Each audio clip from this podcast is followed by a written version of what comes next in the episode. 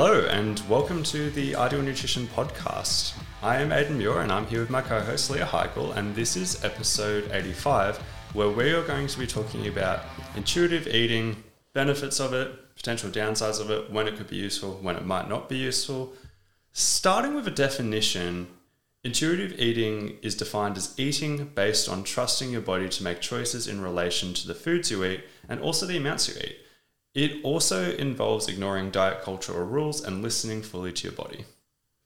So, in terms of principles of intuitive eating, like this is not an official or like a specific list, um, but we would say like the basic principles of intuitive eating would be one, to basically reject the diet mentality in general and diet culture. So, it's like a complete rejection of that in total.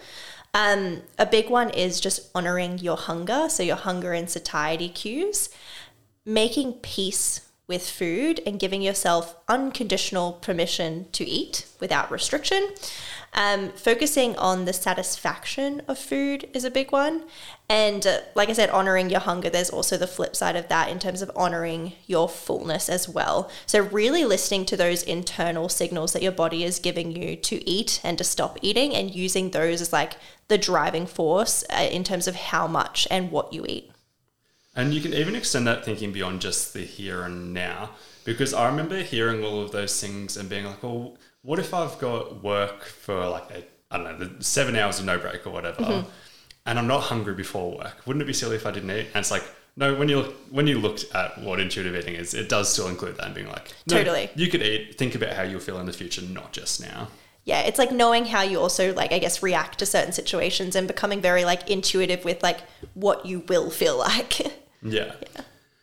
We will also talk about what intuitive eating is not. I'm going to keep this super brief, but it is, or the first thing I'll keep brief. It's it's not a tool for weight loss, and that's something that I'll talk about more later. Mm-hmm. The one I'll talk about a little bit more now is that it's not just eating without tracking macros. Um, I don't know why I'm so passionate about it or care about semantics here. There's a lot of areas of fitness, nutrition that I don't care about semantics. But in this case, I do because intuitive eating is a thing. It is a thing that mm-hmm. meets the definition we just defined above earlier, and it also it has those principles we talked about. There's no clear set list of principles, but there's overlapping principles like the ones we talked about. But that's a completely separate thing to eating without tracking macros. And there's a lot of people in the fitness space who stop tracking macros and then start saying, I'm eating intuitively. Yes. And that's not what they're doing. All they're doing is eating without tracking mac- calories and macros. Like they might be trying to apply the exact same concepts they were before, just without actually putting it into MyFitnessPal or something. Yeah, they still may have like food rules or like certain restrictions around that, which would make it not intuitive, even though they're not tracking or following a plan. Exactly. So, yeah. like, you could argue that there's a different name for that, but I'm just starting with that and being like, we're talking about intuitive eating, which is mm-hmm. a slightly separate concept now. So, what are the benefits of intuitive eating? I think one of the, the biggest things is definitely in regards to relationship with food. So, in my experience, like people who I guess I work with in practice to intuitively eaten to be able to do that it definitely improves their relationship with food overall, especially if they're coming from a place of disordered eating. Um, it's an incredible tool for reconnecting with your hunger and fullness cues. And like going back to diet culture and diet mentality, like a lot of people, men and women, find themselves in a space where they've really lost like a connection with hunger and fullness cues. So like reconnecting with those can actually be a really beneficial thing for a lot of people. Um, like I said, very useful for managing disordered eating, um, and overall can just improve your quality of life, especially if dieting and diet culture has had a particularly negative impact impact on your life in the past.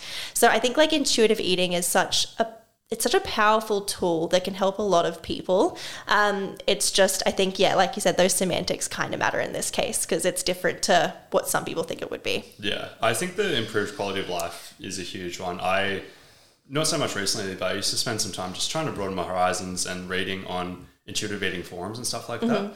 And that was the key thing I noticed. That it was like almost everybody in that reported being happier than what they were doing. And yeah. I can see how that could happen too even just like anecdotally coming from a personal perspective, like uh, like i as a teenager, I had kind of some issues with disordered eating a little bit, like uh, constantly tracking and like not having any idea of those hunger and fullness cues. And now I look at my relationship with food now, where even as an athlete, I tend to do mostly intuitive eating, or like what we'll talk about in terms of informed eating. Yeah. Um, and my relationship with food is awesome. And I think that definitely impacts my quality of life in such a positive way, having experienced the flip side. Yeah, I can definitely see that for sure. So, on that kind of weight loss topic that we talked about and how it's not a tool for weight loss, the moment you try to use it for the purpose of weight loss, it no longer becomes intuitive eating because you have subtle cues and stuff like that. That's like, what if you feel like you've eaten too many calories or something like that? If your goal is weight loss, you'll stop eating.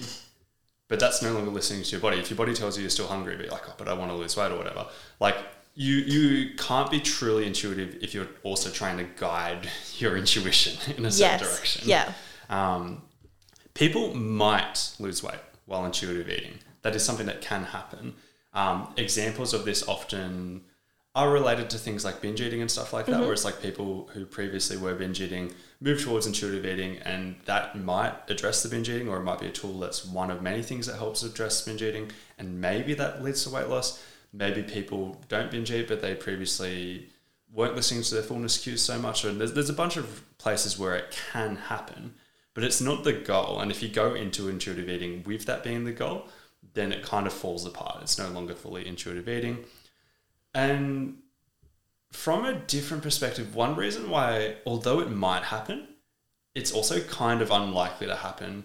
It's unlikely for weight loss to occur with intuitive eating. And this is like I know I just used the binge eating example, but there is there is research on people who stop binge eating showing that on average their weight remains unchanged, Yeah. which is an interesting to think about because a lot of people would assume if I binge eat, I stop, my weight should drop.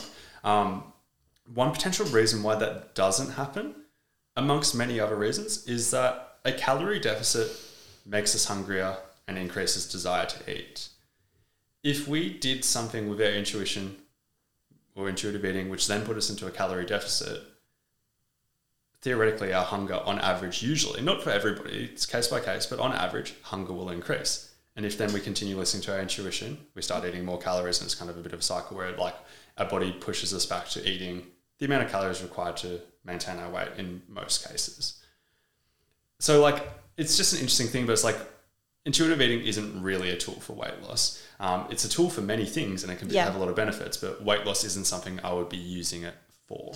I think you're probably missing the point if you're expecting any kind of specific body composition outcome from it, even if it is weight maintenance. Like, I just think you probably shouldn't have an expectation Yeah. around body composition. Like, I don't think that's why you go into intuitive eating. Like, it's Yeah. not for body composition changes, whether whatever way. Yeah. Um, another kind of complex one, but an interesting one, especially that comes up a lot in our practice, would be is there a place for intuitive eating in sports? Um, and I definitely have a lot of thoughts around this because I do generally think intuitive eating or aspects of it is beneficial for most, if not everybody. Um, but then you have the challenge of potentially like looking at athletes with a really high training load if they were to intuitively eat, they actually might miss the mark on calorie intake and they may unintentionally underfuel themselves. So there could be a mismatch between drive to eat and what their actual needs are, especially when we consider that a lot of athletes experience like a, a dulling of their appetite after exercise or due to exercise that may lead to like if they were to intuitive eat just not fueling sessions correctly or like refueling um, maybe there is also very little time in an athlete's day to check in with hunger cues so like i work with some athletes who train two, three times a day, and like they're professional athletes, and that's what they do with most of their day. So they're running between session to session. Like, do they really have the time to be very in tune with those hunger cues? Like, maybe not. Some athletes like really on the go. Um, and then there's also the aspect of you may benefit from timing nutrition in a specific way out of logistics and performance goals that may not always line up with hunger and fullness cues. So, in that way, you're probably not being quote unquote intuitive and it really is thinking about what is going to be best for performance and recovery regardless of how you're feeling um, and then actually another one would be if you're trying to gain weight as an athlete so kind of going back to those body composition outcomes like we can't really predict like what intuitive eating for an individual is going like what outcome that's going to have from a body composition perspective. So if we're wanting to gain weight or even like go through a fat loss phase then intuitive eating is probably not what we're going to use for that. Yeah 100% there is arguably still places for it in sport. Like i it's not really the route i would go down with many but i've mm-hmm. seen i've seen arguments made from other professionals. One one case study that was used in a course that I was at, they talked about an Islander rugby player who they would measure his skin folds throughout the season and stuff mm-hmm. like that. And every time he was in Australia, he'd get a little bit leaner week on week on week on week. And then he'd go back to the island he was from and he would gain like 10 kilos in like a very short space of time. Right. And that was obviously something that he was a professional athlete, so it was something that's pretty tough on his career and everything like that. It's also kind of stressful for him because like every time I go home, like it takes me away from what I'm trying to achieve. Yeah. Um, and they talked about with him how they just used intuitive eating for when he was at home, and from the perspective of being like, well, nothing rigid is going to work anyway because mm-hmm. he doesn't have the luxury of being able to do that anyway. But maybe it also means maybe he stops when he gets full rather than just rushing the meal, etc. Sure. Eating as much as he can, he enjoyed his mum's cooking was the story. um, and it's hard to say because this is a one-off example, but they talked about after going through that experiment with him, he maintained his weight every time he went home going forward. And like I think that's a pretty extreme case of it working quite well and everything like that. And I wouldn't read too much into it. But you could also see a space for it too. Yeah, and I like talking about kind of another, I guess, personal case study of a, a client of mine who I work with who is a boxer who sits just above their weight class typically. Like, we're usually using a very planned approach but we usually have to cut her down quite significantly for fights. And that definitely takes a toll on her relationship with food because choosing to be in a class like a weight class that maybe is a little bit lighter than where she would she should sit. Um, but we use like periods of time where we do use intuitive eating to just maintain a good relationship with food. So i think for some athletes having periods of time where intuitive eating is the goal regardless yeah. of body composition outcomes is super important. Yeah i can say that as well. So if eating without tracking macros just as general isn't isn't intuitive eating what is it? Um, there's no really good name. The name that I use for it is informed eating as a bit of a separate topic. Um, I'm stealing that name from, I think it was Shannon Beer who I first saw use that name. And I, I wish there was a better name, but informed eating is the one that I, I go with. Yeah. Um, and regardless of the name, I think the concept is important. It's basically a combination of knowledge accrued through learning about nutrition and listening to hunger cues. Mm-hmm. It's both of those things. Because it's like if intuitive eating is truly listening to our body, and to a certain degree, rejecting diet culture and everything like that means we also need to reject a few of the things that we have learned about mm-hmm. nutrition to a certain degree. Um, and that can be really helpful for a lot of people as well. But from another perspective, there could also be benefits to a lot of things that we have learned about nutrition and stuff like that too. And a way that this could be put into practice is still having certain guidelines, um, not necessarily rules, but things that you do on a consistent basis. And this is also personally how I live my life as well, where some of these guidelines could be things like making sure each meal has a decent amount of protein. Potentially, the protein is usually coming from lean protein sources or something like that. Um, they might have a certain amount of vegetables, or maybe it's just lunches and dinners have to contain vegetables. It's not a rule, but something that you do 90 something percent of the time. Um, maybe you aim for fiber rich foods maybe you aim for certain size meals. Like you're not necessarily weighing stuff out, but you have a rough portion size and stuff like that. Um, and you could argue that these things come from knowledge that you've learnt through other approaches, whether that's tracking calories and macros or anything like that. But the other thing is you can also adjust it over time. This is where I think it gets even more interesting because it's kind of like, say you either wanted a calorie surplus or deficit. I'm going to use the calorie surplus example.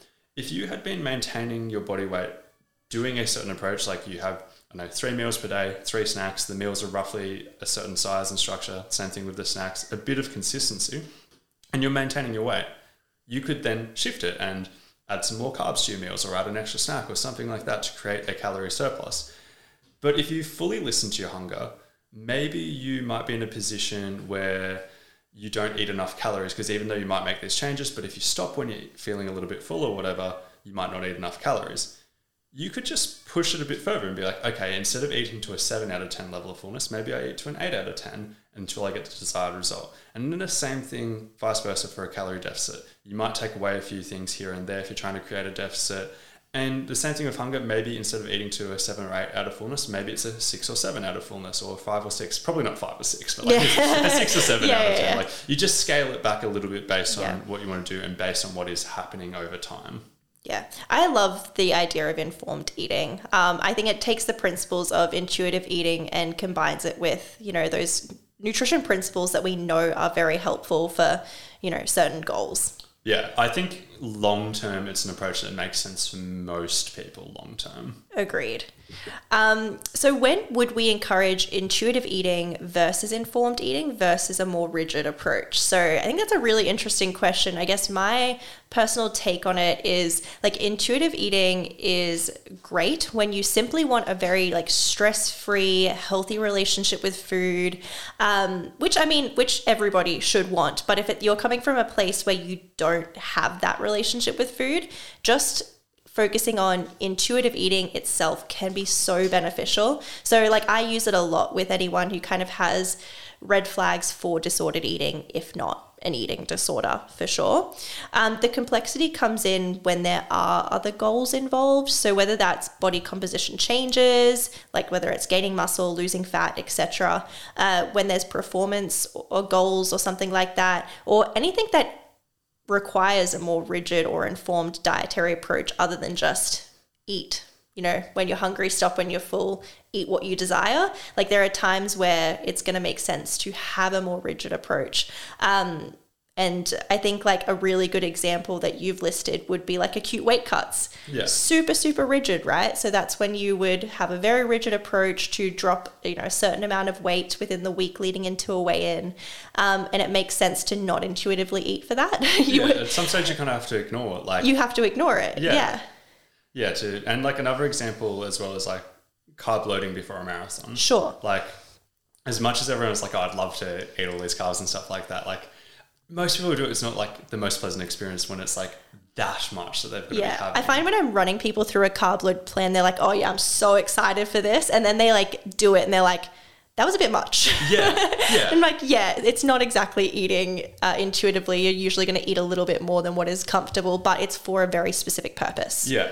And like even using like research on that as an example, when people carb load without a plan, on average mm. they have five to six grams of carbs per kilogram Whereas research shows that like 10 to 12 is the optimal amount. Yeah. And it's like, if people are eating intuitively, they won't get to the 10 to 12. Mm-hmm. So it's like there's there's cases where a rigid approach would just lead to better outcomes. Um, I think there's a place for both. Like I, I see the rigid approach for certain stuff like that. I see an intuitive approach for other situations, and I see an informed approach as like a, a bit of a middle ground, which, as I said, long term makes sense for a lot of people. As always, context dependent. For sure. This has been episode 85 of the Ideal Nutrition Podcast. As always, if you could please leave a rating and review if you have not already, that would be greatly appreciated.